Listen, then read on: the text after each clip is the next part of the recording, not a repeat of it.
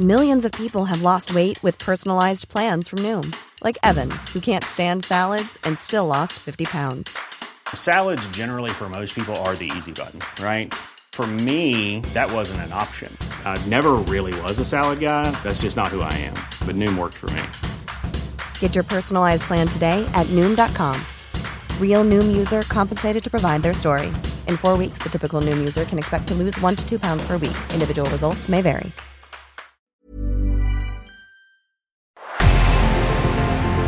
Revenant à la lampe à huile, je ne crois pas au modèle Amish. But there is one more thing. Don't try to be too smart. Pay taxes when, when you have to pay taxes. Je ne peux pas répondre à, à votre question, Monsieur le Président, parce que je n'ai pas de monde connecté. And that was a big mistake, and I'm sorry. Welcome to the Cybertruck Unveil. Voilà, je suis localisé en Allemagne. Signaux faibles, le podcast de siècle digital qui décode l'actualité du numérique. Salut à tous, vous écoutez bien l'épisode du jeudi 29 septembre 2022. On ne change pas les habitudes et on commence tout de suite avec le sommaire. C'est parti, on commence donc l'épisode du jour avec l'Union européenne qui veut faciliter les poursuites en justice des fabricants de produits utilisant de l'intelligence artificielle. Place ensuite à l'avalanche de nouveautés et d'annonces du côté d'Amazon hier. On verra ce que ça nous dit de l'entreprise. Il sera aussi question d'avions électriques. Est-ce que c'est vraiment le futur? Et enfin, nous parlerons de la chute du volume de transactions de NFT. Encore une fois, des sujets divers et variés, ça fait du bien. Allez, on est parti tout de suite avec l'Union européenne et l'intelligence artificielle. L'Union européenne veut donc mieux encadrer l'utilisation des intelligences artificielles. La Commission européenne, plus précisément, a proposé mercredi des règles facilitant les poursuites judiciaires venant des particuliers comme des entreprises à l'encontre des fabricants de drones, de robots et d'autres produits équipés de logiciels d'intelligence artificielle. La Commission a proposé ces règles via une directive sur la responsabilité civile de l'IA. L'objectif avec ce texte, c'est donc de s'attaquer et d'encadrer l'utilisation croissante des produits et des services qui utilisent de l'IA. Pour que ça soit efficace sur le sol européen, il faut aussi que les 27 s'accordent dessus.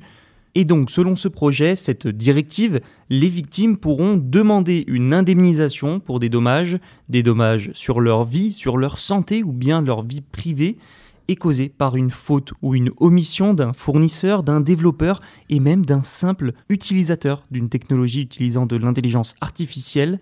Les discriminations pendant un recrutement ayant recours à l'IA sont aussi visées par ce texte.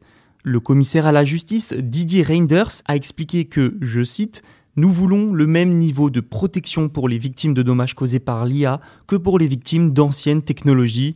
Notons aussi que cette directive inclut une présomption de causalité, ça veut dire que les victimes n'ont qu'à prouver le non-respect par un fabricant ou un utilisateur de certaines règles et que ça a causé un préjudice, puis lier tout ça à de l'intelligence artificielle pendant le procès. Et grâce à un droit d'accès aux preuves, les victimes pourront demander à un tribunal d'ordonner aux entreprises de fournir des informations sur les systèmes d'intelligence artificielle à haut risque ce qui doit permettre d'identifier la personne précisément responsable des dommages évoqués. Enfin, les utilisateurs pourront également entamer des poursuites pour une indemnisation lorsque les mises à jour logicielles rendent leurs produits intelligents dangereux ou lorsque les fabricants ne parviennent tout simplement pas à combler les lacunes en matière de cybersécurité. Et cette directive, c'est aussi et surtout l'illustration de la nécessité et de la volonté des législateurs d'encadrer les intelligences artificielles. Les technologies et les produits utilisant de l'IA se multiplient sans cesse, mais sont encore mal réglementés et encadrés.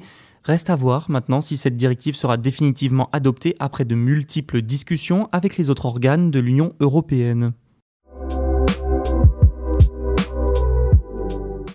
Amazon a organisé le 28 septembre son événement de lancement de nouveaux produits et on peut dire que c'était une vraie avalanche de nouveautés. Ça concerne les Kindle, les Fire TV, les appareils Echo et bien plus encore. Mais surtout, ça nous apprend pas mal de choses sur ce qu'est en train de devenir l'entreprise. Les Kindle étaient à l'origine des liseuses. Désormais, ce sont de vraies tablettes e-ink. On peut donc écrire aussi dessus. Et pour ça, la nouvelle Kindle Scribe est aussi désormais livrée avec un stylet. La cinquième génération de haut-parleurs Echo Dot bénéficie, elle, de nouveaux capteurs et d'un meilleur son, utile pour des enceintes. Amazon a aussi présenté le Echo Auto, un petit appareil dont la précédente version datait de 2018. En gros, ça met Alexa dans votre voiture pour 55 dollars. On ne va pas faire toutes les annonces, hein, ce serait trop long, je vais vous épargner ça, mais si l'envie vous prend, je vous invite à aller lire l'article sur Siècle Digital pour avoir un récap un peu plus gros, mais je vais quand même vous parler de quelques autres nouveautés. Il y a par exemple le Fire TV Cube, qui donne un accès au service Amazon sur son téléviseur et qui peut être contrôlé par la voix. Une paire de téléviseurs Fire en 4K haut de gamme ont aussi été annoncés, ainsi qu'une caméra par exemple alimentée par panneaux solaires. Mais alors, qu'est-ce que tout ça nous dit du géant américain? Eh bien, plusieurs choses. Déjà, je ne sais pas si vous l'avez remarqué, mais la plupart des annonces concernent des nouveaux produits. Amazon, à l'origine, c'est une entreprise de e-commerce, une plateforme par laquelle passent des milliers de produits de fabricants et de vendeurs différents. C'est aussi de plus en plus un géant de la logistique et du transport, avec des avions, des cargos, des camionnettes et même des vélos, sans oublier certains services. Mais de plus en plus, Amazon, c'est aussi un fabricant, un vendeur de ses propres produits produits qui sont naturellement mis plus en avant sur son site, des produits surtout qui touchent tous les aspects du quotidien, la surveillance de votre maison quand vous n'êtes pas là, vos voitures, vos interactions pour la musique, la télévision, les courses, la cuisine, bref, quasiment tout. Tout ça amène à une question, est-ce que Amazon ne va pas se spécialiser dans cet aspect de fabricant de plus en plus, délaissant peut-être d'autres aspects de son activité?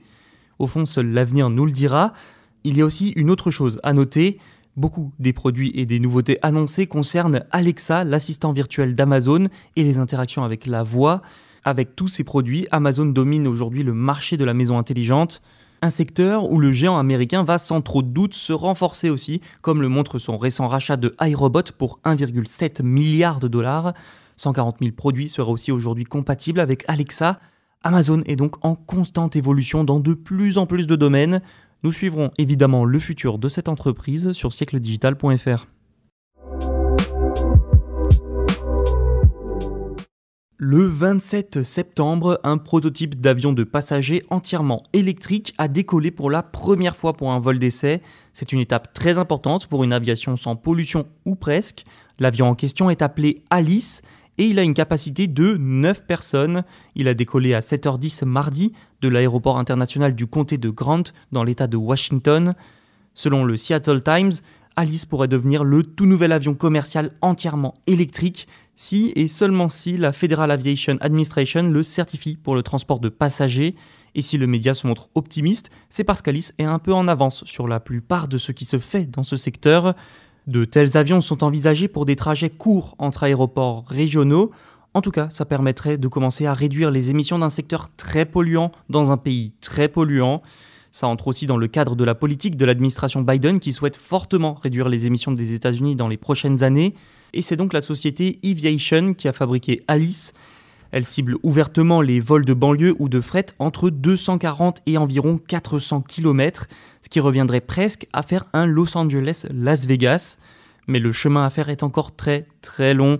Le vol test n'a duré que 8 minutes, à une altitude de 3500 pieds, soit un peu plus d'un kilomètre, et il n'y avait personne à bord. Le but du vol était surtout en fait de recueillir des données pour améliorer la conception de l'avion. Trois versions d'Alice sont envisagées pour l'instant, un avion de banlieue à 9 passagers, un avion de luxe à 6 passagers et une version cargo.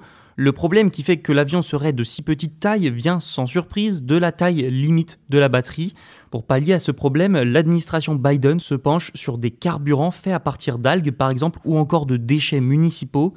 Reste que pour le moment, l'aviation électrique compte sur les batteries, qui constituent aussi le point faible de cette industrie. Donc entre les problèmes d'autonomie, de poids et de sécurité, certaines batteries pouvant prendre feu en cas de panne, l'avion électrique c'est peut-être le futur, mais c'est pas pour tout de suite. Terminons cet épisode en parlant de NFT, ces jetons non fongibles. Le secteur des cryptoactifs connaît décidément des mois très très difficiles. Après les chutes de plusieurs crypto-monnaies entraînant un véritable crack, voilà que les NFT chutent aussi. Le volume d'échange de NFT a chuté de pas moins de 97% par rapport au record atteint en janvier 2022. Alors oui, c'était un record en janvier 2022, mais la baisse est quand même là très spectaculaire. Pour vous donner une idée plus précise, les échanges sont passés de 17 milliards de dollars au début de l'année à 466 millions de dollars cette fois-ci. Avec cette nouvelle chute, c'est un déclin équivalent à 2000 milliards de dollars de pertes pour le secteur des cryptos. Un secteur qui va devoir aussi faire face dans les prochains mois à la multiplication du nombre de réglementations, sans oublier les politiques hostiles comme celle de la Chine. Dans le même temps, de plus en plus d'entreprises se lancent dans les NFT, mais est-ce que ce sera suffisant pour porter un secteur en grande difficulté? Nous le verrons bien et on vous expliquera évidemment toutes les évolutions dans Signaux Faibles. Merci d'avoir écouté cet épisode de Signaux Faibles. Les autres sont accessibles sur les plateformes de streaming et sur notre site, siècledigital.fr. Pour ne rien rater, vous pouvez vous abonner et pourquoi pas noter le podcast aussi. À demain pour un nouvel épisode. Hey, it's Danny Pellegrino from Everything Iconic.